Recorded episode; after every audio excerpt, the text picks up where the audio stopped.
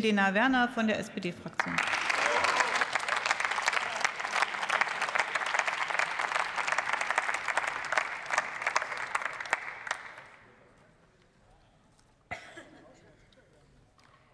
Sehr geehrte Frau Präsidentin, sehr geehrte Damen und Herren, liebe Kolleginnen und Kollegen!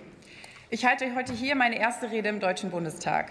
Und passender könnte das Thema gar nicht sein.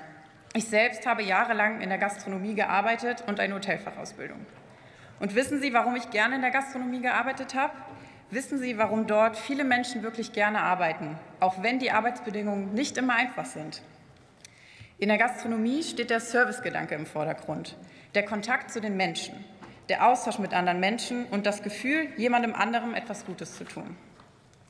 Und genau darauf mussten wir in den letzten zwei Jahren viele verzichten. Die Gäste, aber auch die Gastronominnen und Hoteliers. Die Branche lebt vom zwischenmenschlichen Kontakt und der war und ist sehr eingeschränkt.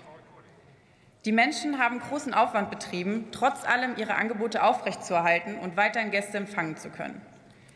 In den vergangenen Wochen hat die Ampelkoalition deutlich gemacht, dass diese Bemühungen unterstützt und ein weiterer Lockdown verhindert werden will.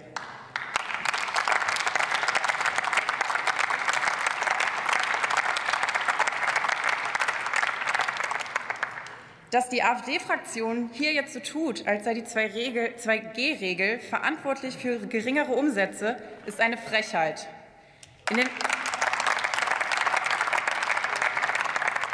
in den vergangenen Wochen habe ich viele Gespräche geführt mit meinen ehemaligen KollegInnen und weiteren VertreterInnen der Gastronomie und des Einzelhandels. Und alle sind sich einig, sie leiden nicht an der 2G-Regel, sie leiden an der pandemischen Lage. Sie leiden darunter, dass kein Kontakt mit den Gästen stattfinden kann. Und sie wissen, die 2G-Regel hilft, einen Lockdown zu verhindern. Und sie wollen genauso wie wir alle, dass diese Pandemie schnellstmöglich vorbei ist.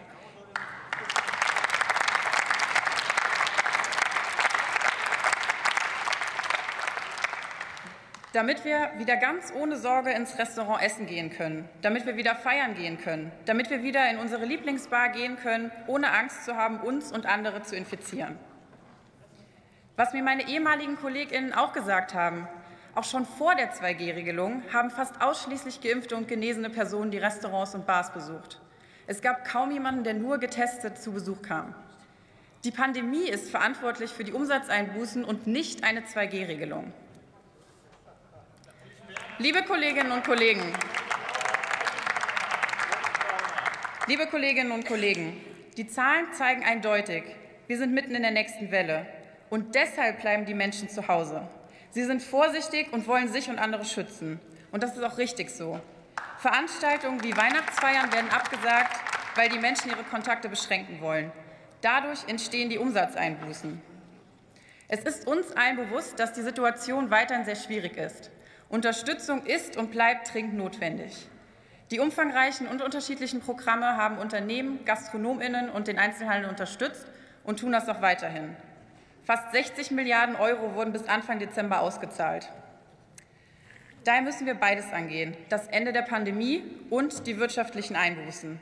Für Letzteres gibt es die umfangreichen Hilfen, für Ersteres brauchen wir Instrumente wie die 2G-Regel. Denn was wäre die Alternative? Wir würden früher oder später wieder in einen erneuten Lockdown schlittern. Das wiederum würde zu größeren Umsatzeinbußen führen. Eine Aufhebung der 2G-Regel ist also nicht im Interesse der Branche, wenn wir ernsthaft diese Pandemie besiegen wollen.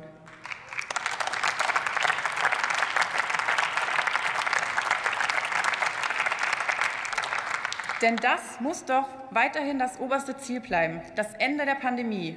Um das zu schaffen, braucht es weiterhin die Solidarität aller. Daher meine Bitte an Sie. Lassen Sie sich impfen, lassen Sie sich boostern und lassen Sie uns gemeinsam diese Pandemie besiegen.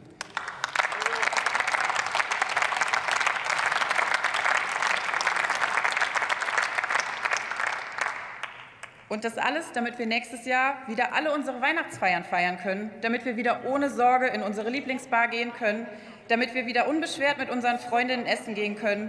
Und dann steigen auch die Umsätze wieder. Vielen Dank.